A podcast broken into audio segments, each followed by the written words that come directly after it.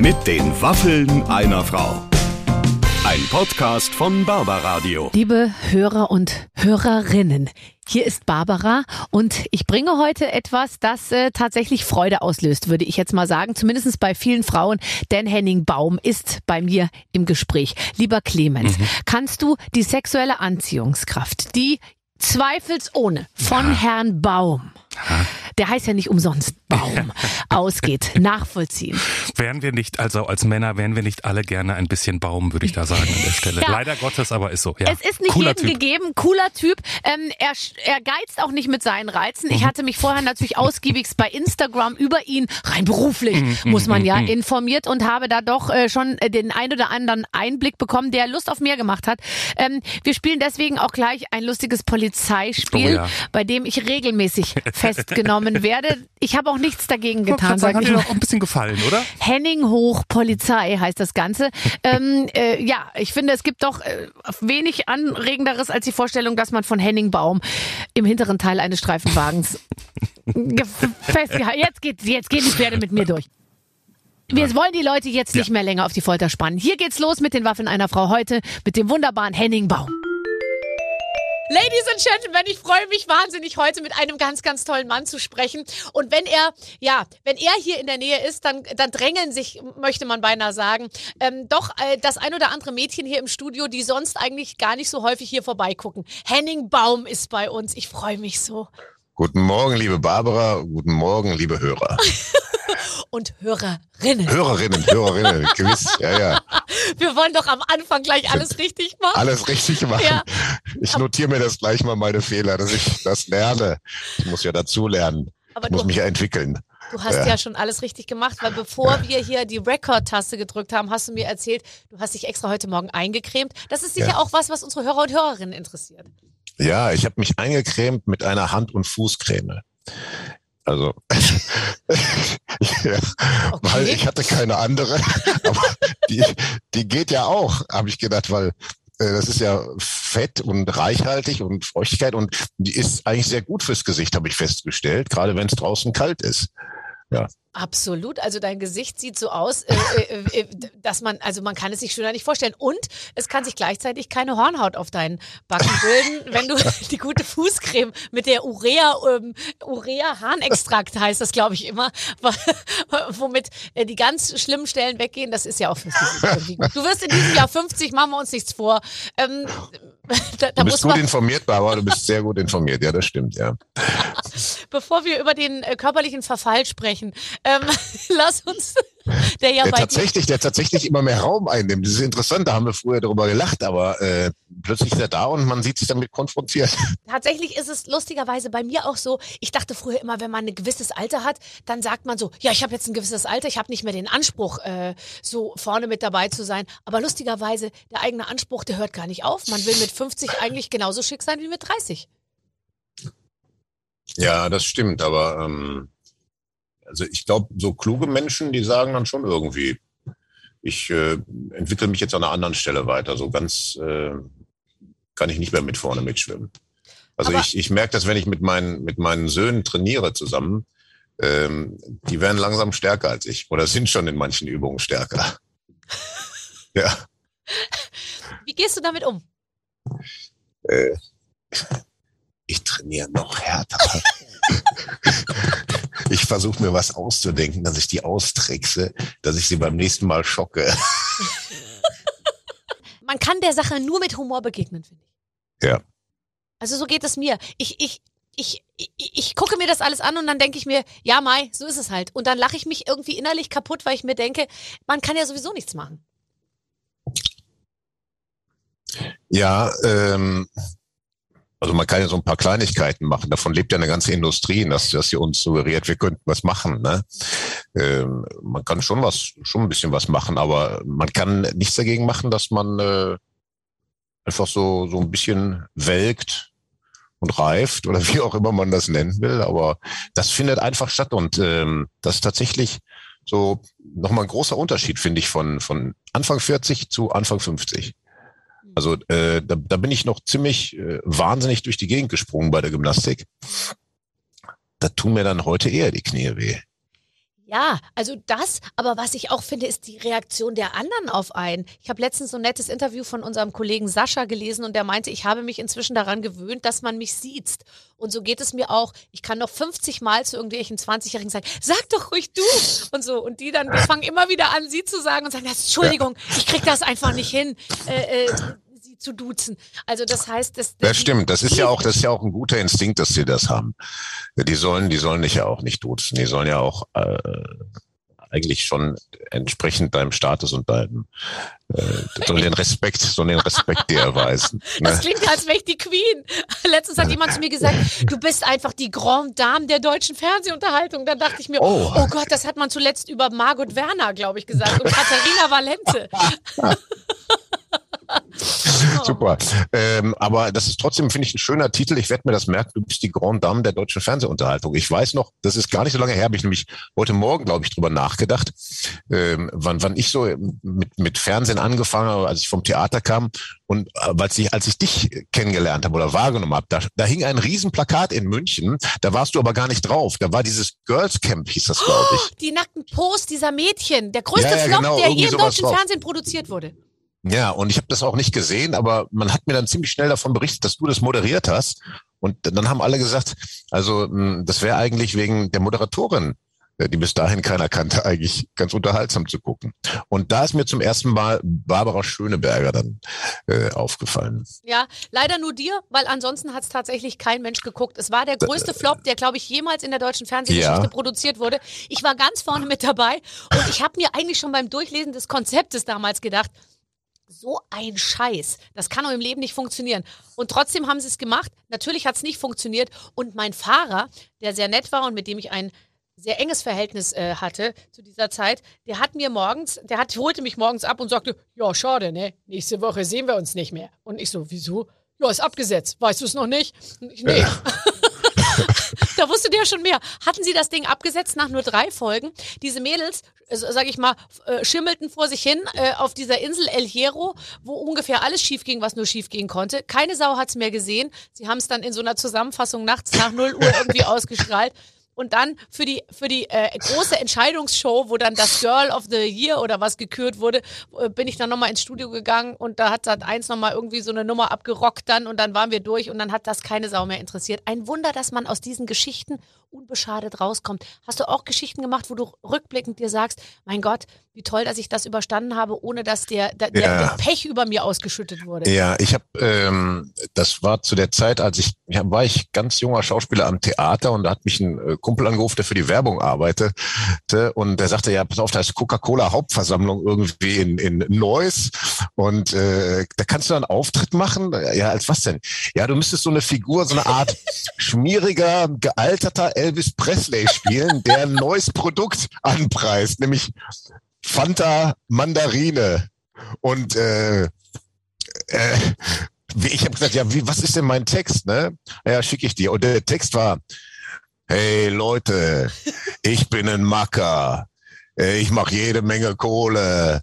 Ähm, ich bin ein super geiler Typ irgendwie. Und dann kam einer von, von der Seite von der Bühne und hat mir eine Mandarine so groß auf den Kopf gesteckt, so aus, aus Schaumstoff und hat gesagt, ey, mach mal Mandarine und hat mich von der Bühne geschickt.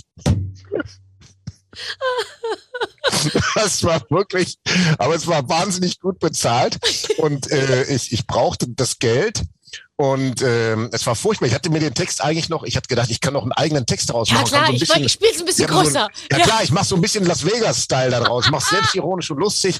Nee. Nein, die haben, ich habe gar nichts gesagt. Das war, das war Playback auch noch. Ich habe nur mein Lip dazu bewegt. komisch. Ich will Macker. hey, mach mal Mandarine. Ja, aber man weiß nicht, mein Gott, was hätte aus dir werden können, wenn du es nicht gemacht hättest? Oder umgekehrt, vielleicht wäre auch nichts geworden, weil auch diese Dinge dazugehören. Ich zum Beispiel habe ein Fotoshooting mit einem Fotografen gemacht, ähm, ähm, der zu mir sagte, hier sind 400 Mark, wenn du die Rechte an deinen Bildern abtrittst. Ja, und dann hat er von mir ein Foto gemacht im Anzug mit Zigarre, eins im Dirndl und eins im Abendkleid. Und im Dirndl ich habe die Rechte dieser Fotos abgetreten und dann haben die das verwendet für ein Riesenmöbelhaus in Bayern mit der Überschrift viel Holz für wenig Geld. Und ich mit meinen hochgeschnallten Brüsten im Dirndl, viel Holz für wenig Geld. Oder viel, viel Holz für wenig Kohle oder irgendwie so. Meine Mutter rief mich damals an, das war irgendwie Mitte der 90er, und sagte, Barbara, ich stehe hier an der S-Bahn in Gröbenzell und überall hängen Plakate von dir. Ich so, was, das kann nicht sein. Also ähm, man, man macht schon auch viel, viel Quatsch, ne? Ich bin mal bei einer McDonalds Hauptversammlung aufgetreten und sollte mit einer Vespa auf die Bühne fahren und habe sofort den, die Kontrolle über das Fahrgerät verloren und bin in, die Bock, in den Boxenturm reingedonnert.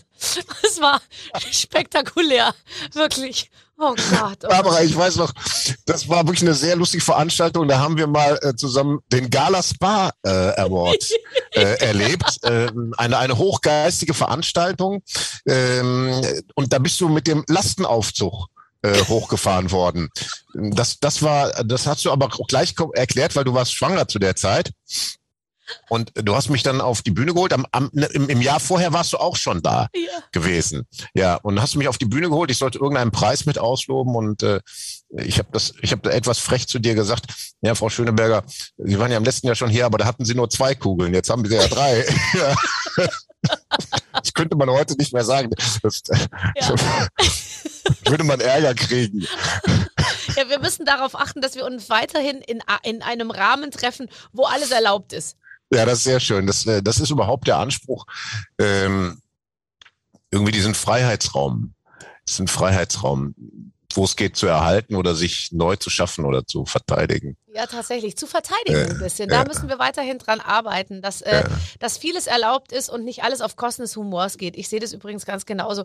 Du sitzt vor einer, du sitzt genau da, so wie ich es mir vorstelle, ähm, nämlich vor einer wahnsinnig schönen großen Bücherwand. Und als du das letzte Mal ähm, bei mir im Interview warst, hast du gesagt, dass Lesen für dich wirklich ein ganz großer ähm, äh, ähm, Teil, Teil deines Lebens ist, was ich total nachvollziehen kann. Ich habe lang kein gutes Buch ge gehabt. Ich habe jetzt ein paar schlechte Bücher gelesen, ehrlich gesagt. Ja. Ich lese sie dann auch immer bis zum Ende durch, obwohl ich weiß, dass ich es nicht mag. Du auch? Bist ja, weil du wahrscheinlich protestantisch erzogen bist, wie ich auch.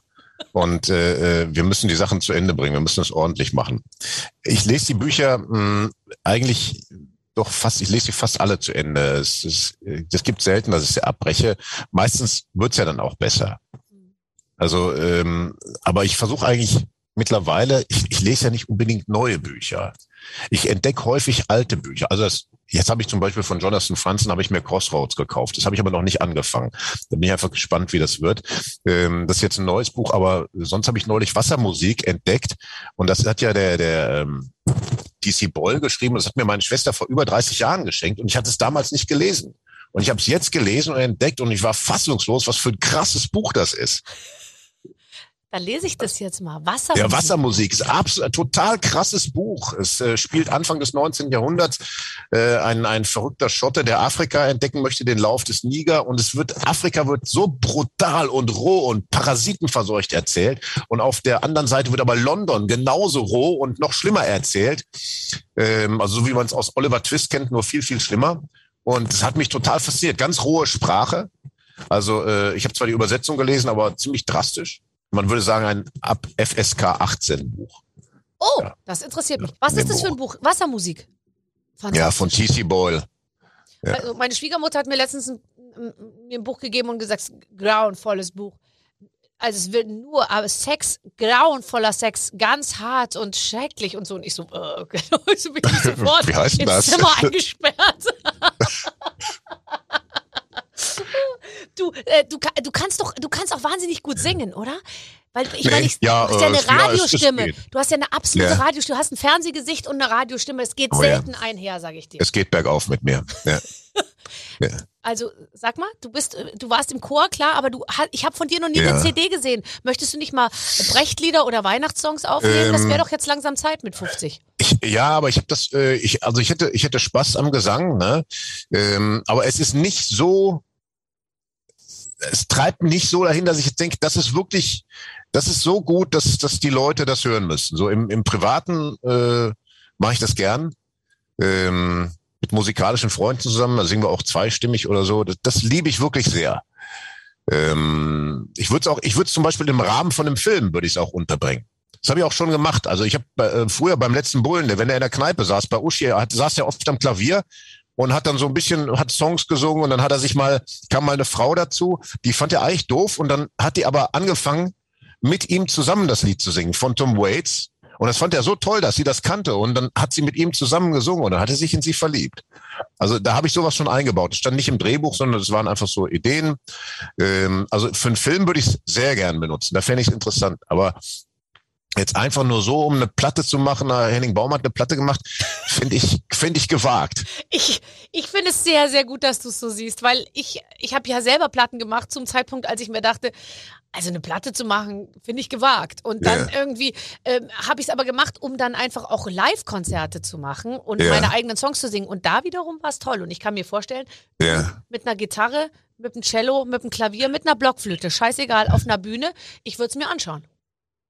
Oh, das, äh, das ist gut zu wissen. Ja. Also ich, mich ich, hast du schon mal und ich, ich bringe noch meine Mutter mit. Oh Gott. Das ist aber ehrlich gesagt, das ist tatsächlich ist das nicht meine Gitarre, sondern das ist die, habe ich mir von meinem Sohn geliehen gerade. Ähm, der spielt sehr viel besser Gitarre als ich. Der spielt ziemlich gut. Also der, der haut echt so Solos richtig rein. Ähm, aber ich, ich übe viel. Ich habe hier gerade auch so Patterns nennt man das, auf dem Schreibtisch liegen. Ja. Ähm, ich finde das recht kompliziert zu lernen, aber das ist die Grundlage, um, um, um Solos auf der Gitarre zu spielen. Okay, also ich sehe, du bist ja. doch in der Heavy-Vorbereitung für, ja. für ein Solokonzert. Das sehe ich doch sofort. Aber ist es nicht toll, dass man nochmal, sag ich mal, sich Dinge drauf schafft, die man eigentlich nicht kann? Weil ich finde ja, man sagt den Kindern immer, ihr müsst lernen und ihr müsst das machen und das. Und man selber hört als Erwachsener einfach irgendwann auf, neue Sachen dazu zu lernen. Auf keinen Fall. Auf keinen Fall höre ich auf. Also das, ich muss, ich muss lernen. Das hatte ich irgendwie, wahrscheinlich, weil ich als Schüler ähm, so etwas wild war und nicht immer Hausaufgaben gemacht habe. Komisch, passt ähm, gar nicht ähm, zu dir. ähm, da habe ich so das Gefühl, dass ich, dass ich jetzt viel nachholen muss oder dass ich jetzt fleißig sein muss. Und ich, ich lerne tatsächlich, ich lerne viel. Ich würde nicht sagen besonders effektiv. Also ähm, es, es fällt mir jetzt nicht wahnsinnig leicht alles, aber also ich, ich lerne, ich lerne schon. Ich lese ja auch viel Geschichtsbücher. Und dann versuche ich mir die Dinge zu merken, geschichtliche Zusammenhänge. Ähm, das finde ich immer ganz erfrischend. Ich vergesse manche Sachen dann aber tatsächlich wieder. Dann äh, denke ich, Mensch, das hättest du doch wissen müssen. Wann, wann war der Gang nach Canossa oder so, ne? Und, ja. Es gibt ja. ja so Eselsbrücken wie 669 ja. bei Ephitos Keilerei oder so. nee, das war früher. Das waren die Griechen gegen die Perser, gegen die Perversen. Ja, ja das gab's natürlich. Äh, also, das, ich lerne, ich lerne dazu. Ähm, das versuche ich schon. Und das macht mir auch große Freude, was zu lernen. Das kann ich eigentlich nur jedem empfehlen, denn äh, es, es stellt sich ja so ein, wenn man so kleine Erfolgserlebnisse hat, stellt sich ja ein totaler äh, befriedigender Effekt ein. Das ist so ganz erfrischend. Ne? Ja, aber es ist ja auch so, dass du, also so, so, so nehme ich es zumindest wahr, für jede deiner Rollen auch wieder äh, herausgefordert wirst, ja irgendwas Neues zu lernen. Also du, du boxst, das hast du wahrscheinlich sowieso schon immer gemacht, aber du musst ja reiten können, ähm, schießen hast du, glaube ich, gelernt, ähm, alles Mögliche. Ich glaube, dass das ja auch immer wieder so ein Ansatz ist, dann für eine Rolle eben, eine, ne, wie du jetzt sagst, für eine Rolle auch singen oder Gitarre spielen. Ja. Dann ist ja. es ja auch so, dass man dann richtig nochmal ein bisschen Unterstützung und Motivation kriegt. Das habe ich übrigens, das war einer meiner ähm, größten Freuden, das festzustellen, als ich mit dem Beruf anfing, schon während des Studiums, dass ähm, ich mich natürlich mit den Stoffen befassen muss, aber dann auch in so Themen richtig reingehe. Und und äh, eben wie du das beschrieben hast Dinge dazulerne. Und äh, das das macht für mich Riesenspaß weil ich dann dann habe ich natürlich so einen Tunnel und dann bin ich konzentriert in der Zeit und kann dann auch so legitim sagen so, jetzt, ich muss dafür trainieren, ich muss dafür fit sein, dafür brauche ich diese und jene Fähigkeiten. Ich äh, lasse sie dann hinterher wieder zugunsten von was anderem schleifen. Oder wie gesagt, ich muss ja auch mal den Müll rausbringen oder mich um Haushalt kümmern. Aber äh, in dieser Zeit der Vorbereitung ist das eigentlich ist das super. Da kann man sich wirklich dann so, so ein Tunnel schaffen. Ich, ich stelle mir das so vor, wenn man in Amerika jetzt Filme machen würde, wo man, wo sehr viel Zeit da ist für Vorbereitung und Geld und das Ganze ist aufwendig. Da stelle ich mir das den Hammer vor, dass du da wirklich in alle möglichen Welten, die du dann spielen musst, kannst du reingucken und äh, hast dann vielleicht noch einen Coach, der mit einem trainiert und all sowas. Das muss ich alles selber machen. Ja, es gibt ja alles Mögliche. Es gibt ja dann auch Rollen, wo du Chinesisch lernen musst oder was weiß ich was. Irgendwie stelle ich mir total ja. spannend vor. Ja, das, ähm, ja, genau. Solche Sachen. Wie gesagt, singen wäre super. Tanzen, weiß ich noch fürs Theater. Mhm. Dann haben wir tanzen gelernt. Ja, ja, weiß ich noch, habe ich äh, äh, Theater gespielt und dann war Tango-Tanz äh, kam da drin vor und das, das war super. Dann hat so ein Tänzer mit uns das geübt. Ne? Und wir hatten natürlich auch schon während des Studiums, hatten wir das auch gelernt, die Grundkenntnisse oder im Tanzkurs bei Thielemann. ja, aber das war natürlich nochmal ganz anderes Tango-Tanzen. Ne? Und es, das war super, das dann so zu üben und äh, das, das mochte ich sehr. Oder mit den Stuntleuten, äh, beispielsweise bei äh, Götz von Berlichen, da habe ich natürlich wirklich äh, Reiten viel geübt, also so, so richtig Ritterreiten durch den Wald und solche Sachen, ne? Nicht jetzt irgendwie äh, englisches Reiten, sondern richtig wildes Galopp durch den Wald und über Wald und Flur, dann Schwertkampf, Bogenschießen. Wahnsinn. Also solche Sachen, das, das ist toll. Da taucht man, man taucht wirklich in eine andere Welt ein, man wird auch ein anderer. Gibt es dann auch mal Sachen, wo du sagst, das kann ich nicht? Oder das, ich glaube, das schaffe ich nicht? Ähm, ja, das gibt es gewiss. Ähm, ich, natürlich, ich bin wahrscheinlich relativ schnell auch irgendwie komme ich an Grenzen. Ähm, aber jetzt für einen Film habe ich das noch nicht gemerkt. Da, da versuche ich das schon dann so gut es geht zu machen. Aber ich habe mir das schon mal vorgestellt, wenn man jetzt also einen, einen Musiker spielen würde, da würde es wahrscheinlich natürlich irgendwann Grenzen geben. Da müsste man ein bisschen tricksen, ne? Ja. Ja. Sieht man manchmal übrigens, wenn im, im Film so getan wird, als ob jemand Klavier spielt und da ist es ja, immer das schlecht. ist nicht schön. Ist immer das ist nicht, schlecht. Dann sieht man immer, immer nur schlecht. das Gesicht und der macht dann immer so und unten gehen dann die Hände so hin und her, aber du siehst irgendwie, der hat noch nie in seinem Leben am Klavier Das so geht nicht. Das, genau, also solche Sachen gehen nicht. Ich meine jetzt, weißt du, wenn man irgendwie so ein Rachmaninow-Konzert, das meine ich, das würde halt nicht gehen. Nein. Aber ansonsten denke ich, sollte man schon so weit versuchen, das zu lernen, äh, dass man das gut kann. Ja. Ne? Also ähm, für für äh, wie gesagt für diese Action-Sachen, da habe ich habe ich mich eben in, in beispielsweise in, in Waffensachkunde und, und und taktisches Schießen und so reingearbeitet, habe da mit Experten zusammen trainiert.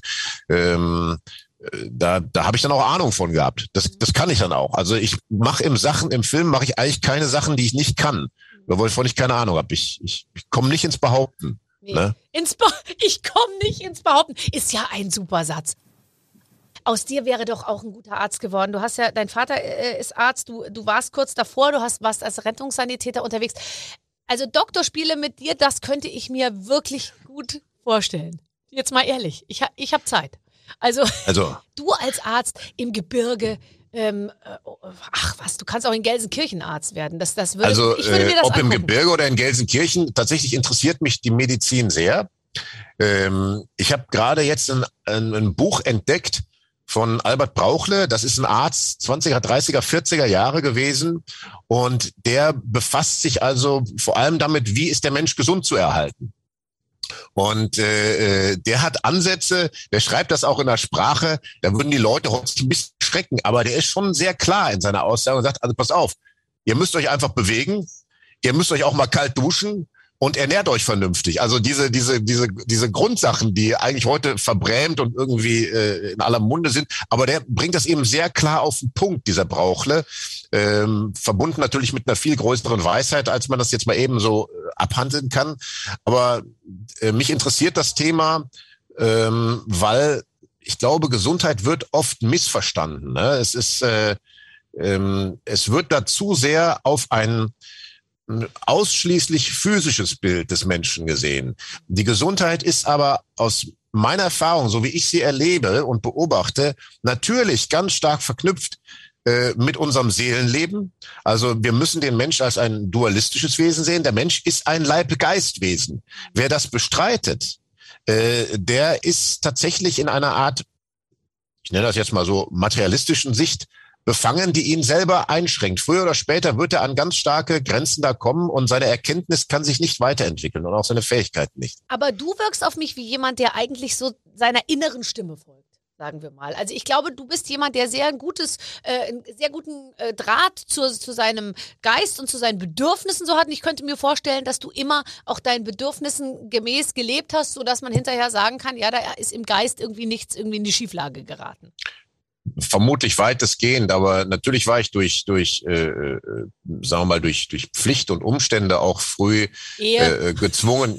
Ja, nee, die war gar nicht so früh, aber ich bin sehr früh Vater geworden. Äh, also ich bin schon sehr früh ja im Grunde gezwungen gewesen durch die Umstände, äh, dass ich eben nicht meinen meinen Wünschen und Dingen so nachgehen konnte. Das ist schon hat schon eine starke Einschränkung auch erfahren, aber dann so ist das eben. Ne? Harald Schmidt hat es, glaube ich, mal gesagt. Das, der größte Teil des Lebens ist, glaube ich, Pflicht. Ja. ja. Aber dann freut man sich halt wahnsinnig auf die Kür. Also ich ja. finde, ohne Pflicht macht auch die Kür keinen Spaß. Das muss ja, ein bisschen wehtun. Weißt du, deswegen nervt es mich jetzt auch, dass alle immer so sagen, ah, ich will jetzt nur noch von zu Hause arbeiten, ist so gemütlich morgens am Küchentisch und man steht nicht mehr im Stau und man sitzt nicht mehr in der vollen S-Bahn. Ich glaube, es macht nichts das Beste aus uns, wenn wir nur nach unseren Gemütlichkeiten leben. Auf gar keinen Fall, auf gar keinen Fall. Es ist, äh, es ist doch so, äh, das Leben äh, muss uns schleifen und äh, wenn wir uns nicht äh, an etwas Hartes heranwagen, ne, was uns abschleifen kann und formen kann, dann dann verweichlichen wir wirklich. Also wir sind auch schon, ich sag's immer wieder und ich stehe da auch zu, wir sind verweichlicht. Da führt kein Weg dran vorbei. Wir in Deutschland sind total verweichlicht.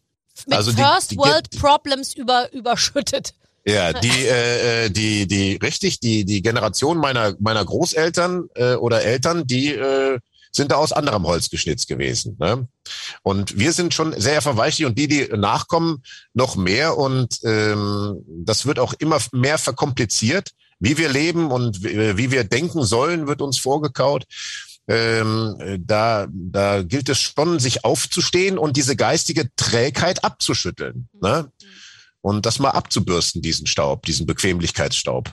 Bequemlichkeit. So, okay. Also ich hole jetzt wie mal bitte eine Bürste. Ich möchte dem Henning mal ein bisschen den Bequemlichkeitsstaub. Äh, Wie so ein Pferd, weißt du, was man so abbürsten rein. So, jetzt pass auf, wir spielen ein Spiel. Ja. Äh, ich soll genau vorlesen, was hier steht. Lieber Henning, liebe Barbara. Tatü tata, hier schnappen jetzt gleich die Handschellen zu und wahrscheinlich holt Henning gleich seine Pistole raus. Bang, bang. Weil Henning einfach der schönste Cop im TV war, spielen wir heute Henning hoch, Polizei. Gott, ich sag dir, diese Redaktion, man muss jetzt auch mal sagen, eine, eine, eine chronisch, erotisch unterzuckerte Truppe hier, die, ja. sage ich mal, natürlich den ganzen Tag äh, hier für mich arbeiten, weißt du, und die kommen natürlich zu nichts. Deswegen äh, in meinen Spielen drückt sich dann aus, was, was ich sonst nicht bahnt. Da ist was uns stark unterdrückt, ja, ja. ne? Du, liebe Barbara, kannst dir endlich mal die Handschellen anlegen lassen. Na, auf einem Zettel neben dir findest du Situationen mit fiktiven Verbrechen, die du begangen hast. Henning, spiel bitte den Polizisten, der dich erwischt und verhaften will. Sag mal, was ist denn los mit euch? Entschuldige.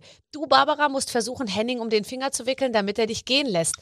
Du darfst natürlich auch die Waffeln einer Frau einsetzen. So, okay. Also, Barbara will angetrunken auf eine U30-Party und hat ihren Personalausweis dafür gefälscht. So, jetzt kommt der Henning und sagt, hoho. Was? Er soll jetzt sagen, was. was okay. also, ich soll der Polizist sein, der das feststellt, weil ich zufällig da langlaufe? Ja, genau. Ich bin auf einer U30-Party und habe meinen Ausweis dafür gefälscht. Das stelle ich mir jetzt. Okay. Okay. Bitte, Henning, bitte, bitte nimm mich fest. Naja, ich würde natürlich sagen, also äh, junge Frau, es handelt sich hier um äh, kein Kavaliersdelikt, das ist Dokumentenfälschung. Ähm, was wollen Sie denn überhaupt auf der Party? Das haben Sie gar nicht nötig. Wissen Sie was, wenn Sie Ablenkung brauchen, und wir haben ja hier auch noch was zu Protokoll zu nehmen, setzen Sie sich mal bitte hier neben mich in den Streifenwagen und dann machen wir beide jetzt eine kleine Spritztour und klären die Sache mal.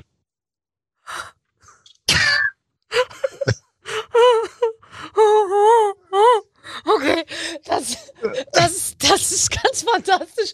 Ähm, ich werde mich gar nicht rausreden aus der Sache und ich werde einfach nur sagen, äh, ich hoffe, mein Höschen passt zum BH heute.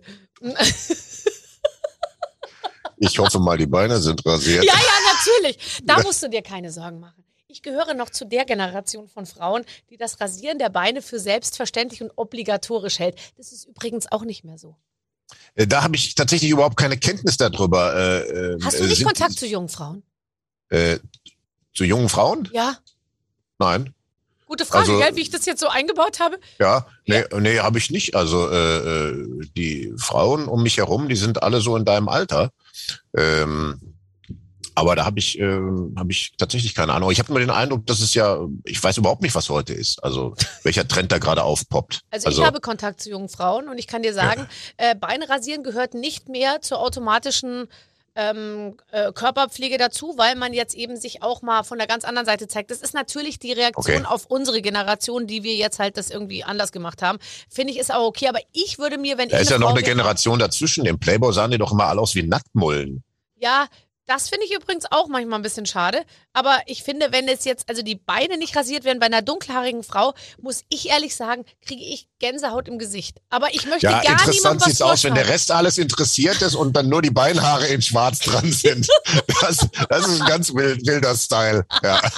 Ich habe letztens mit so einer zusammengearbeitet und ich war so freundlich zu der, weil ich ihr die ganze Zeit zeigen wollte, dass ich es total äh, respektiere, dass sie so ist und, und so. Und, aber gleichzeitig ha, hat es mich irgendwie ein bisschen geschüttelt, als sie ihre sieben Achtelhose hochkrempelte und man wirklich sah, oh Gott, da hätte man Zöpfchen flechten können. Verstehst du? Oh, krass, ja. Manche Ja. haben das auch, haben das ja auch so richtig stark. Also das sieht dann so richtig aus wie so Reinhold Messner Waden, ne?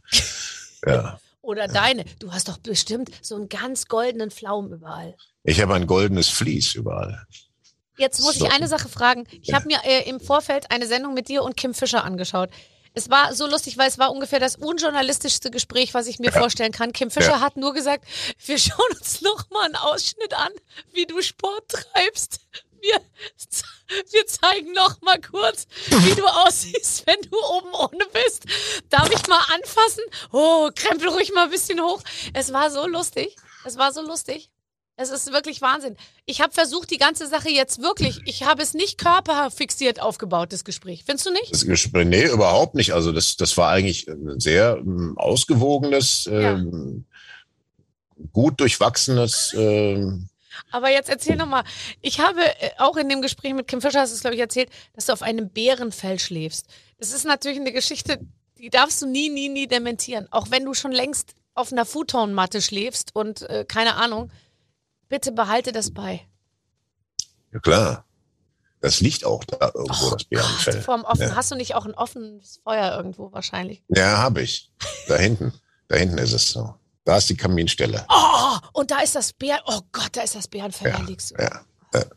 Es ist, es ist alles da. Es ist da und da drüben sind die Waffen. Also es ist alles da. Es ist nichts. Es ist nichts, Nichts erfunden. Nichts erfunden. Ja. Ich hatte mir, ich hatte mir ähm, notiert ähm, als, als Stichpunkte für dich. Pass auf.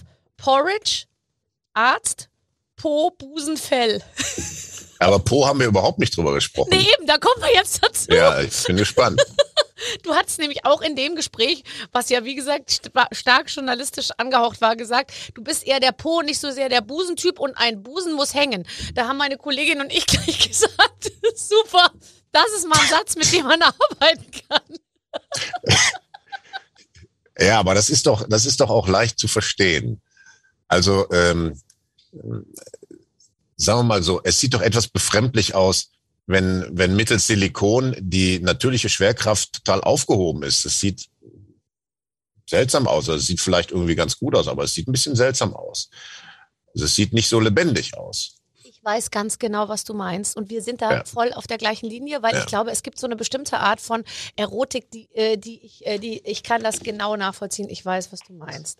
Ja. Henning, es läuft sehr gut bei uns beiden. Jetzt pass auf. Ja, sehr gut. Ähm, äh, ähm, wenn du Ferien machst, wie muss ich mir das vorstellen? Bist du der Typ, der 17 Mal am Tag irgendwie mit dem Paraglider vom Berg springt? Liest du, liegst du am Strand und liest Bücher? Machst du Kulturreisen? Wie, wie stelle ich es mir vor? Bist du am, äh, im, äh, in Saint-Tropez im Paillettenshirt und tanzt? Ähm, meinen letzten Urlaub habe ich tatsächlich, glaube ich, in Südafrika verbracht und da bin ich dann morgens ähm, äh, an, an, also so wirklich im Morgengrauen, es war eigentlich noch dunkel, bin ich äh, nach Müsenberg gefahren mit dem Surfbrett und bin dann ähm, da ins, in, ins Wasser reingegangen und äh, eine Freundin hat mich mitgenommen, die ist dann Local und dann sind noch ein paar andere Locals und dann wartet man da im Wasser ähm, auf die Wellen und es ist so eine magische Stimmung und die Sonne geht noch nicht auf und ich glaube, der Highspotter sitzt auch noch nicht an seinem Platz. Ähm, und, und da warte ich dann auf Wellen und äh, dann surft man ein paar Wellen, wenn es klappt und das ist großartig. Und danach trinke ich einen Kaffee, fahre dann äh, wieder nach Hause und ähm, dann mache ich für die Familie Frühstück. Also ich bin meistens immer etwas früher wach und äh, die Tage, die Tage verlaufen eigentlich im Urlaub ja so aus so einer Mischung aus Ausruhen und aktiv. Ist gar nicht so spannend, aber äh, aktiv schon. Also Schon, ne? Ja, ja, irgendwas wird immer gemacht. Also jetzt, ich würde zum Beispiel jetzt nicht am Strand liegen die ganze Zeit. Das äh, äh ergibt für mich keinen Sinn. Denn äh, würde ich mir Schnorchelzeug holen und das Wasser unter Wasserwelt entdecken oder so. Und was ich auch bei dir noch nie gesehen habe, ist jetzt, ich nenne es immer Ferien, also Silvester beim Stangelwirt. So heißt es, äh, ist bei mir so die, die große Überschrift, wenn man auch in seiner Freizeit noch äh, in der Aula, äh, in der Lobby von irgendeinem Hotel vor der Blumenamphore irgendwie Fotos macht und äh, damit man dann das nächstgrößere Zimmer kriegt, äh, weißt du, und du den Deal so, mit dem Hotel ja. machst. Also das habe ich so bei dir auch noch nie gesehen. Ich habe ja, das, das, Gefühl, wenn du Ferien machst, machst du Ferien und machst dann keine. Richtig, dann, ma, dann mache ich Ferien. Nee, das, aber das liegt natürlich auch daran, dass ich bin da nicht besonders geschickt. Es gibt da ja Kollegen, die sind viel geschickter, die, die machen Fotos und posten und dann kriegen die Angebote umsonst, ach kommen Sie doch hier hin und kommen Sie dahin. Ähm, äh, da bin ich also zu ungeschickt. Ich poste ja auch viel zu selten, äh, weil ich nie genau weiß, was, was man da machen soll oder so. Das ist immer so ein bisschen so eine Mischung aus Selbstdarstellung und irgendwie gut wegkommen. Ja. Ähm, ich habe da nicht so einen großen Antrieb dazu und da entgehen mir aber wahrscheinlich viele tolle Hotelangebote und viele ah, tolle Erfahrungen im Fünf-Sterne-Hotel. Nichts, das macht nichts. Ja. Ich spreche diese Feriensituation an, weil ähm, du äh, gerade einen Film gedreht hast, der heißt Der König auf, äh, von Mallorca und deswegen. Der König äh, von Palma, ja. Der König von Palma. Der König von Mallorca ist ja der Jürgen Drews, wie wir alle Genau. Der König von Palma. Äh, bist du der König oder bist du Palma? Ähm, oh, ich, bin der, ich, bin der, ich bin der König. Ich spiele den König. Also ich bin derjenige, der der König wird. Das ist aber erstmal ein harter Weg dahin, weil die Polizei äh, ist korrupt und die Kriminellen äh, sind organisiert und wollen mir äh, das Leben schwer machen. Und außerdem, das ist das eigentlich das Interessanteste für mich. Ich habe äh, ich habe eine Ehe, die schon viele Jahre geht und die auch nicht eingeschlafen ist, aber die doch ziemliche Probleme hat und trotzdem sehr leidenschaftlich ist. Äh, Meine äh, mit Frau, wem, darf ich fragen, wer spielt die Frau? Ja, die wunderbare Sandra Borgmann. Mhm, super. Sandra Borgmann, ganz, ganz äh, liebe Kollegin, tolle Schauspielerin und die hat eben so eine Kraft, wo ich auch, das, das ist für mich sehr, sehr schön, eine Kollegin zu haben. Ich habe ihr gesagt anfangs, Sandra, wenn du irgendeinen Impuls hast beim Spielen, egal was, egal wie krass, zieh das Ding durch, ohne Rücksicht auf Verluste. Du kannst mit mir alles machen. Du wirst nicht von mir danach irgendwie hören, sag mal, was fällt dir denn ein oder so? Das war doch nicht abgesprochen. Gib Vollgas. Gib Vollgas. Äh, bezogen und, äh, auf, auf die Leidenschaftlichkeit eurer Beziehung, ja, das heißt, die knallt ja. dir auch mal eine. Absolut, absolut. Also die, die haut voll drauf. Und äh, das, das hat dem Spiel eine solche Intensität gegeben. Ne? Das hat mir unglaublich großen Spaß gemacht oder wirklich Freude, da in diese in dieses Eheleben einzutauchen, das, das zu spielen. Also eine, eine Ehe, die eigentlich ein bisschen dysfunktional ist, aber wo man trotzdem merkt, eigentlich lieben die sich total. Selbst als eine andere Frau auftaucht, ähm, für die ich mich interessiere, ist eigentlich so, er will das nicht. Er will eigentlich bei, bei seiner Frau bleiben. Und ja. man sieht das auch. Und aber, dann ist er in die äh, andere reingerutscht, sage ich jetzt mal. Äh, und wollte es aber nicht und hat sich dann aber auch nicht bewegt und dann ist es, glaube ich, auch kein Fremdgehen. Ich, ich glaube, ja, so muss es gewesen sein. Aber ich glaube, das ist schon Staffel 2, wovon du Ach so. Ja. Da freue ich mich aber drauf. Ja, ja, ja, ja. Nee, aber ich glaube, man kann dir mit allem kommen, aber nicht mit Langeweile, oder? Ich glaube auch insgesamt, du bist, glaube ich, jemand, du, das Feuer muss brennen, sonst, geht, sonst bist du sofort weg. Du meinst in der Beziehung? In allem. Ja, es muss schon was passieren. Also irgendwie so ein auf gemütlich machen. Das geht nur nach vorheriger starker Anstrengung. Dann geht das mal kurz. Ähm, das ist wieder der Protestant, Barbara. Das, das, da ist man natürlich irgendwie geprägt von. Ja, äh, das, meine Großmutter hat mir tatsächlich als Kind gesagt: Müßiggang ist allerlaster Anfang. Ich habe mir das gerade bequem gebracht, hat eine Platte irgendwie gehört, der Hase und der Igel. Und äh, wenn ich die zu Ende gehört habe und ich wollte die nochmal hören, dann ging das nicht. Da hat die gesagt, nee, Müßiggang ist allerlaster Anfang. Ich durfte nicht so rumliegen. Da gab es ja noch keine Handys oder so. Boah, da wäre was los gewesen, wenn ich da irgendwie auf dem Handy rumgetippt hätte was hast du dann gemacht? Dann hast du die Platte nicht nochmal gehört, sondern dann musstest du raus in Schnee und musstest irgendwie eine Runde rennen und eine Schneeballschlacht machen. Ja, ja, irgendwie sowas habe ich dann gemacht und die hat auch viel mit mir unternommen. Die hat mir äh, Schwimmen beigebracht, Reiten beigebracht und, und äh, Vokabeln mit mir gelernt. Also das war, wenn ich bei der war, musste auch immer gelernt werden. Es war so eine Offizierstochter. Aber ist doch ganz ja. gut im Nachhinein, findest du nicht? Eigentlich, ich ja, das, das ist eigentlich total super. Gut. Ich durfte, ich habe, ich bin auch, ich habe die großartigsten Eltern, aber ich bin schon streng erzogen worden und ehrlich gesagt, ich finde das Sind wir alle. im Nachhinein total super. Da durfte ja. auch nicht irgendwie der Freund kommen und übernachten und so nix da. Bis heute. Äh, Bis heute darf er nicht kommen. Immer, also wenn ich mal mit meinem, also mein Mann schon, aber wenn ich mit meinem Freund komme, nein, äh, tatsächlich ist es, ist es, ich finde das, ich fand das damals natürlich doof, aber rückblickend ist das das größte Geschenk. Also wir wollen, unsere Generation, wir wollen häufig die Freunde unserer Kinder sein. Ne? Mhm. Ähm, ich kann gar nicht mal sagen, dass ich in diese Falle nicht auch immer mal äh, getappt bin. Und eigentlich ein bisschen gegen meine Überzeugung gehandelt habe, weil, weil meine Mutter, die hat uns auch sehr klar erzogen. Ne? Es war halt meistens die Mutter, die da war. Und äh, das ist so gewesen, wie du das beschrieben hast. Und das ist heute anders. Da will man irgendwie, ach ja, ach komm, und die wollen doch auch nur ihren Spaß haben, aber ähm, eigentlich, eigentlich eine, eine, eine, eine klare, klare Linie in der Erziehung ist total wichtig. Man hört ja auch die gleiche, ich höre die gleiche Musik wie meine Kinder, ich, ich, äh, ich trage die gleichen Klamotten irgendwie. Also das ist, sage ich mal, da gibt es nur wenig Möglichkeit von den Kindern sich abzugrenzen, außer sich eben, wie wir vorhin besprochen haben, dann irgendwann mal nicht mehr die Beine zu rasieren oder so. Also das ist dann deren Art von Rebellion, weil alles andere nehmen wir ihnen ja auch irgendwie weg. Ja, das, das, das stimmt natürlich ein bisschen. Also wir, wir haben das ist ja nicht so ein Bruch wie, wie zwischen unseren Eltern und uns. Also da gab es einen größeren Bruch in Stil und Musik und so. Also meine Eltern sind vor 68, wir sind nach 68.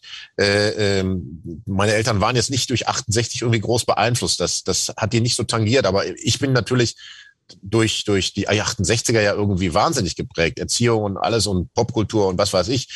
Also da gibt es einen großen Bruch und das ist bei meinen, bei meinen Kindern nicht. Also die, die, mit denen kann ich ja auch über Musik sprechen und die sagen auch, ey Vater, hier hast du das Solo von Pink Floyd gehört oder so. Das finde ich auch super, dass die das alles kennen. Oder hier Santana, äh, Stones, Beatles, Led Zeppelin, das, das kennen die alles, das spielen die, das finden die geil, ne?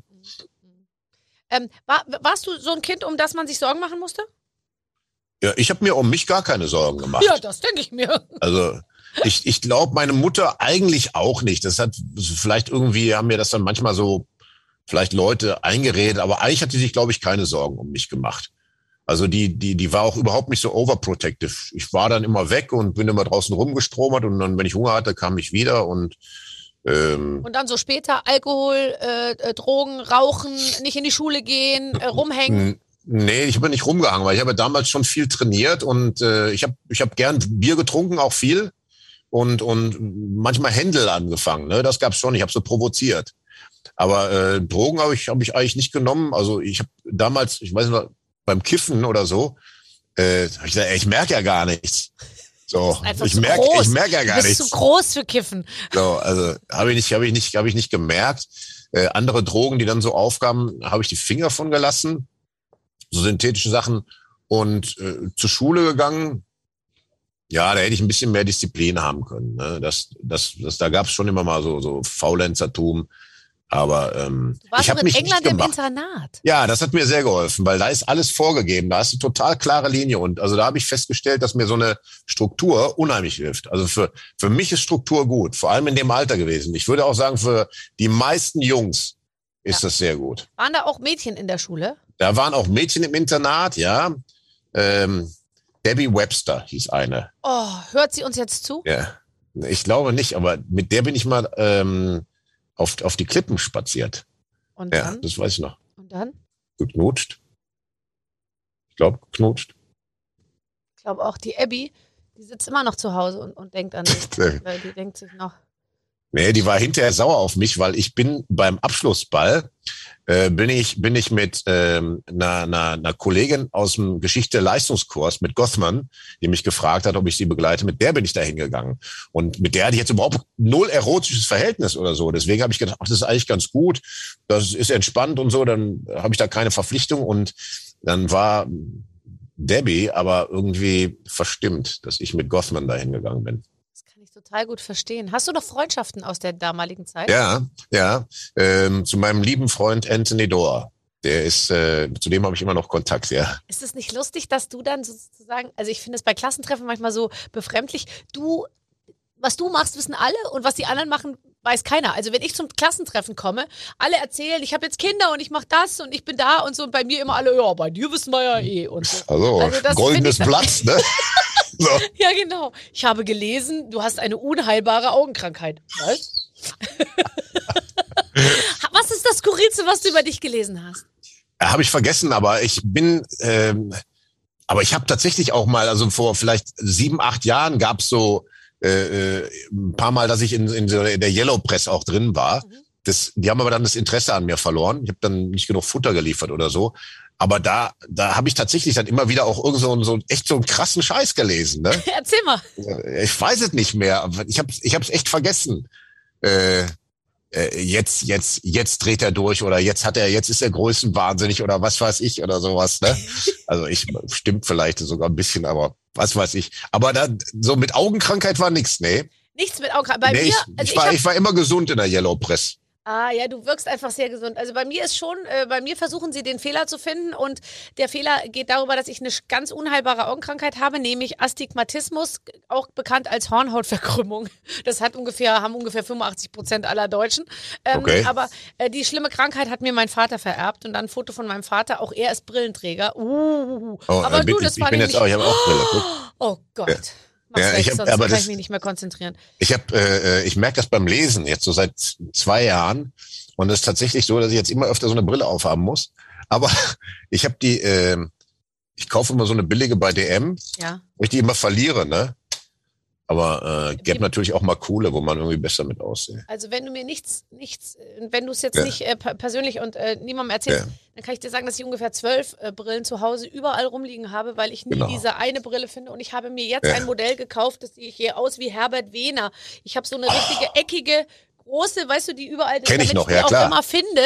Und ähm, ich muss wirklich sagen, dass ich inzwischen auch Vera Entwen genannt werde von meiner Familie, weil ich dann diese Lesebrille immer so in die Haare geschoben hatte. Die Vera Entwen hatte doch immer so Ja, eine Sonnenbrille ja. in den Haaren.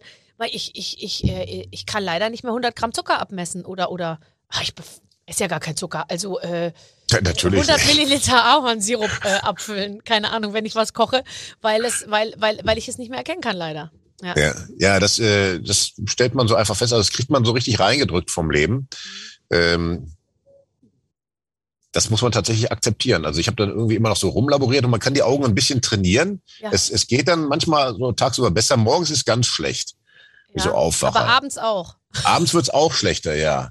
Und dann, dann hält man das ja immer so weit weg, ne? Ja. Aber der Arm reicht bald gar Das nicht mehr. ist die schlimme Art, wie ältere Leute dem, zum Beispiel, ich habe jetzt manchmal, wenn mir jemand Jüngeres ein Telefon so hinhält und sagt so, guck mal, wie lustig, dann, dann merke ich, dass ich das Telefon selbst in die Hand nehmen muss und das dann selber so, so arretieren muss, damit ich das in die richtige, wenn mir das einfach nur jemand so kurz hinhält, ich kann gar nichts mehr sehen. Also Barbara, ich sehe sogar beim Küssen unscharf. Also Ja, ich ja. müsste ziemlich weit, ich müsste ziemlich weit weggehen, wo ich dann einfach so merke, ja, das würde sowieso nicht mehr, Ko Kontakt wäre dann gar nicht mehr möglich, nur darüber, bis ich dann sage, so jetzt kann ich dich wirklich sehen. Das ist eigentlich relativ schnell, dass ich dann so in so einem Blur-Effekt drin bin. Egal. Ich finde, das ist noch die einzige Situation, wo, wo es irgendwie wurscht ist.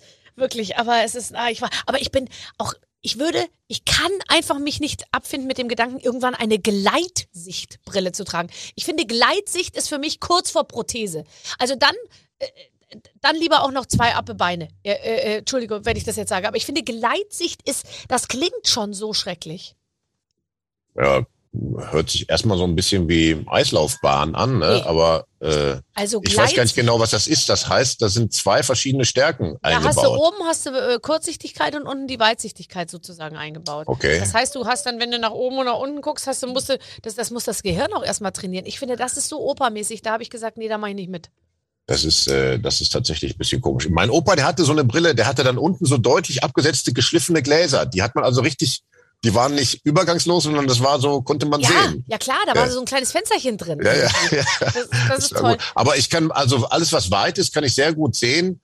Ähm, Und alles, was nahe kommt, ist verschwommen. Meine Oma hatte, Ja. hatte Zähne, die sie abends rausgenommen hat. ja, mein Opa das- Das ist echt krass. Das Also, werden wir nicht das, haben, oder? Nee, das habe ich nicht. Ich habe alle, alle Zähne noch drin. Das, Ich habe, oh, das sieht sehr, sehr gut aus. Zeig mal hinten. Okay. Mhm. Ja. ich habe keine, ich habe keine Blompen. Nein. Ja, ich habe keine Blompen, nix. Gut zu wissen. Okay, keine Ja. Was hatte ich noch? Okay, Augenschwäche habe ich notiert und sonst alles am Platz habe ich mir aufgeschrieben. Ich habe noch ein Stichwort Unabhängigkeit mir notiert. Ich, ähm, du wirkst auf mich unabhängig. Hast du früh Geld verdient? Hast du Jobs gemacht? Also mal ja, abgesehen von der Coca-Cola-Veranstaltung? Ja, habe ich. Ich habe äh, die ersten Jobs mit 15 gemacht. Das war damals ja noch ein bisschen schwierig, weil legal durftest du erst ab 16 arbeiten. Und äh, ich habe dann irgendwie, ja, aber irgendwie so über Bekannte habe ich dann so Jobs gemacht, Gebäude gereinigt und und lackiert und im Garten schwere Steine geschleppt und habe da 10 Mark die Stunde habe ich immer gekriegt. Das ist sau gut. Das war damals okay und äh, darunter habe ich es nie gemacht. Ja. Nee, das finde ich aber auch Ja. in Ordnung. Ja, ich habe also ich habe in Ferien habe ich äh, immer Geld verdient und ich, ich wusste ja, ich wollte ein Motorrad haben mit 18, ne? Mhm. Und das das habe ich mir ja dann auch selber bezahlt alles. Ist das toll. Ja.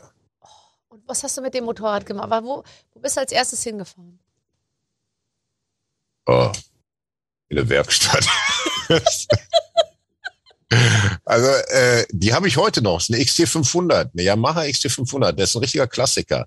Also ich habe da als erstes habe ich da erstmal den Auspuff schön aufgebaut, damit der laut ist, damit der gut klingt. Und äh, ja, das, das war geil, das war super. Da warst du halt wer, ne? Wenn du so ein Motorrad da angetreten hast. Hat man da schon einen Helm tragen müssen oder konnte man noch die Haare im Wind flattern lassen? Nee, das war natürlich schon die Helmzeit, Barbara. Die, die ohne Helmzeit ist mindestens zehn Jahre vor mir. Ja. Ja, also äh, man muss den Helm tragen. Aber sonst war es eigentlich ganz, ganz okay, war eigentlich ganz locker. Ich erinnere mich noch an die Zeit, als auch in Italien die Helmpflicht eingeführt wurde. Das hat eine ganze Generation von italienischen Männern, glaube ich, absolut gehemmt, weil ich, ich erinnere mich noch, in den 80er Jahren fuhr ja jeder mit seiner Vespa rum und hatte eben keinen Helm auf. Super. Und dass du dann über eine italienische Frisur, sage ich mal, die ja mit Bedacht auch äh, zurechtgelegt war, einen Helm ziehen musst, das war, glaube ich, wirklich ein Einschnitt für eine ganze Generation. Das kenne ich auch noch. In, in, ich war in Südtirol als Kind und da sind die eben auch ohne Helm rumgefahren. Und das, das fand ich super. Da habe ich immer gesagt, ja, das ist der, Inbegriff von Freiheit. Das ist, das muss, das ist ja auch so schön, wenn ich das wenige Male gemacht habe, dass ich irgendwo ohne Helm gefahren bin, ähm, dann habe ich das auch immer sehr genossen. Ich wäre zum Beispiel auch kategorisch, muss ich sagen, ich wäre kategorisch gegen eine Helmpflicht auf dem Fahrrad. Allein die Vorstellung finde ich total absurd. Ich finde sie total absurd. Aber 2001 im Oktober Mhm. habe ich für mich so festgestellt, es gibt zwei Dinge, mit denen man eine liberale, freiheitliche Gesellschaft argumentativ immer in die Knie zwingen kann. Das ist mit Gesundheit und mit Sicherheit. Ja. Und wenn du die beiden Sachen verknüpfst, dann hast du, ähm, dann hast du Totschlagsargumente. Dann kannst Immer. du alles, Ja. alles äh, kaputt machen. Kannst du alles äh, verbieten, weil du ja immer bist ja für Sicherheit und für Gesundheit. Und wer dagegen ist, ist dann immer ein Wahnsinniger. Ne? Das- Ja, die Verbindung von Sicherheit und Gesundheit ist tatsächlich, äh, ja, du hast recht, die, die, die hält einen von vielen Dingen fern. Das ist der ultimative, ultimative Knebel jeglicher Freiheit. Ne? Okay, also wir pl- plädieren für etwas mehr, für etwas weniger. Ich finde zum Beispiel auch diese, also was mich auch nervt, wenn ich in so ein Auto einsteige, dieses Auto schreibt mir alles vor. Ich kann nicht mehr die Tür öffnen während der Fahrt. Nicht, dass es Spaß machen würde, aber letztens hatte ich halt meinen Mantel eingeklemmt, wollte ich mal kurz in der Kurve die Tür öffnen. Ähm, weil ich mir dachte, die Fliehkraft wird die Tür noch mal ein bisschen schneller auf. Geht das nicht? Geht Echt, ist ja nicht krass. Äh, das Auto sagt mir, wann ich mich anschnallen muss. Das Auto macht, macht die, die Musik leiser, wenn ich rückwärts fahre. Äh, es zeigt mir, in welchem Winkel ich irgendwie einparken muss. Es hält mich in der Spur. Es bremst mich. Es macht alles. Es ist, ich finde es irgendwie das Ja, es Letzte. ist, das Auto arbeitet auch stark daran, uns zu bevormunden und uns dumm zu machen und Ja. uns zu verweichlichen. Ja. Ja. Ein Lift, der mir sagt, Door open. Ich meine, are you crazy? Ich stehe in einem Lift für zwei Personen, die Tür geht auf und der Lift sagt, Door open. Ich sag, ja, ich meine, klar, es gibt gesagt, auch mal einen, der blind ist und der vielleicht nicht sieht, dass die Tür auf ist. Aber ich sag mal, Der hört also das. der, der ist ja auch schon länger irgendwie in Er dieser spürt Welt den unterwegs. Luftzug, klar, ja. Ist das nicht verrückt? Ja, ja, Barbara, da gibt's wahnsinnig viele kuriose Erscheinungen in äh, unserer Welt und äh, dass auch immer alles piept jetzt. Jedes Mal, wenn du eine Tür, wenn, wenn ein Zug zum Stehen kommt, macht es piep, piep, piep. Wenn eine Tür aufgeht, tut. Wenn, es, wenn sie wieder zugeht, tut, tut. Irgendwie, also es ist doch alles verrückt. Wenn ich ein Ticket verkehrt rum auf diesen Les Ding da lege, äh, Scanner lege, macht's. Ich meine, ich denke, ich bin du könntest ja Sounddesignerin werden, Barbara. Stimmt. Wenn du einen Sound hättest, mit dem du jedes Mal auf die Bühne kommst, wie würde dieser Sound, wie würde dieser Sound gehen? Ja, wahrscheinlich. Also das wird jetzt kein, keine Melodie, sondern es müsste ein Geräusch sein, ne? Ja. Ja. Ich, ich würde tatsächlich, ich würde tatsächlich den, den, den äh, Sound von meinem Motorrad nehmen. Oh. Der, ist, der ist super, der ist gut. Der mit dem Angebot, jetzt kommt er wieder, der, jetzt kommt er äh. wieder, der mit dem angebohrten Auspuff. Genau, genau. Ich könnte ja. mir für dich auch vorstellen, dieses Metro Goldwyn Mayer, äh, weißt du, der Löwe am Anfang. Ja, der ist, der ist natürlich unerreicht, der Löwe. Das, äh, das ist, da haben die einen ganz klugen Schachzug gemacht. Ja. Löwe ist gut. So, wenn wir zwei jetzt ein Duett singen, äh, ja. Wo, was ja unmittelbar be bevorsteht. Weil das das, das wäre tatsächlich eins meiner Wünsche, nicht nur für dieses Jahr, sondern für mein Leben, dass ich das nochmal machen möchte, mit Barbara Schöneberger ein Duett singen. Aber jetzt mal ganz ja. ehrlich, wenn, würde ich wirklich ich, gerne machen. Ja. Wenn ich das nächste Mal auf Tour gehe, ja, dann, ja. ich habe ja häufig äh, Leute, mit denen ich äh, äh, Duett singe. Also Adel Tawil war da und Max Mutzke war da und keine Ahnung. Ich frage das sind dich natürlich an. Super, das sind super Sänger, ähm, die beiden. Ähm, in der Klasse kann ich nicht singen. Ich singe auch tiefer. Meine Stimme ist ein bisschen anders, aber es geht. Es, wär, es ist nicht schlecht. Was sollen wir singen? Also ungefähr. Ich hoffe. Ähm, Ah, zum Beispiel. Ja. Barbara Streisand oh. und Neil Diamond. You don't bring me flowers. Oh, pass auf. Ähm, äh, äh, you don't sing me, uh, you don't bring me flowers. You don't sing me love songs. We hardly. You're just sweeping on the floor at the, at the end of the day. Yeah. La la la la la la. Uh, couldn't wait to leave, leave me. Oh, genau. Now I've been loving you. Oh, la, la. Super. Ach Mensch, dass ich jetzt den Text nicht habe. Ich auch nicht. Ja. Äh, das machen wir beim nächsten Mal. Ja, aber das ist, das wäre zum Beispiel ein toller Song, weil ich diese Stimme von Neil Diamond sehr Ganz mag. Genau. Und du hast, genau. Barbara, du hast ja gerade auch die, die, die Streisand hast du schon ziemlich gut hingekriegt, ne? Aber diese metallische Stimme von, von Neil Diamond, die mag ich auch, da komme ich gut drauf zurecht. Ich bin etwas tiefer als er. Ja. Aber äh, den, den Sound kann ich so ein bisschen treffen. Das wäre ein tolles Lied. Oh. Ja. Also, ich freue mich drauf. Ja, Barbara, ich mich auch. So, zum Abschluss. Barbara wird dabei erwischt, wie sie Günther Jauch ist doof an eine Bahnhofstoilette schmiert. Tja, dann äh, würde ich sagen, auch Kind sein soll nicht so bescheiden. Und dann würdest du vielleicht, ich finde, das könnte man ruhig zweimal spielen, zu mir sagen, kommen Sie mal zu mir in den Streifenwagen. Ja, ich sag, das, was Sie da geschrieben haben, das ist die eine Sache. Aber Sie beschmutzen hier den öffentlichen Raum. Und das wird ganz streng bei mir geahndet. Oh. Hopp hinein, nach hinten in den Bulli. Der hat blickdichte Scheiben, so schwarz. Und dann und holt ihr nochmal den dicken Pinsel raus und mal. Jetzt gibt's erstmal einen heißen Schluck aus der Thermoskanne. Ja. Oh Gott, ich werde ähm, alle hier, sag ich mal, meine Kollegen und ich, wir, wir werden jetzt noch weiter davon träumen, wie es ist, von dir in Handschellen abgeführt und im Bulli verarztet zu werden. Henning, es war erwartet, unterhaltsam und wunderbar mit dir. Ich bedanke ja, aber mich ganz für herzlich. mich war es auch ein, ein ganz erfrischendes Gespräch. Ich äh, danke dir, dass wir so einen schönen Start in den Tag damit äh, hatten hatten, ja. Ja, ja. okay. Ich äh, ja. drucke jetzt die Texte aus von Neil Diamond und Barbara Streisand und ich schwöre wir. dir, ich komme auf dich zu und dann singen wir zusammen Unbedingt. dieses Lied. wir werden wir ja mal wieder gemeinsam einen Preis verleihen. Und ja. bevor du dann deine Laudatio hältst und ich den Preis anreiche und wir irgendwelchen langweiligen Leuten irgendwas äh, überreichen, werden wir beide dieses Lied singen. Das machen wir. Ich freue mich. Tschüss. Ja. tschüss, tschüss. Oh Gott. Ein Mann wie ein Baum. Henning Baum. Ja, ja. Alles, alles bestätigt, was wir vorher schon ahnten. Der Absolut. letzte Bulle halt so. Ne? Das ja. ist einfach so ein. Ja, und auch er wird älter. Aber ich finde, wie er mit dem Alter umgeht und was es mit seinem Körper macht, bisher finde ich es noch nicht bedenklich. Ja. Also, ich habe äh, da sehr viel Spaß gehabt. Ich hoffe, ihr auch. Und äh, wir machen einfach so weiter jetzt, solange uns keiner stoppt. In der nächsten Woche gibt's eine neue Ausgabe mit einem neuen Gast. Wir freuen uns auf euch. Bis dann, alles Gute. Mit den Waffeln einer Frau. Ein Podcast von Barbaradio. Das Radio von Barbara Schöneberger. In der Barbaradio App und im Web.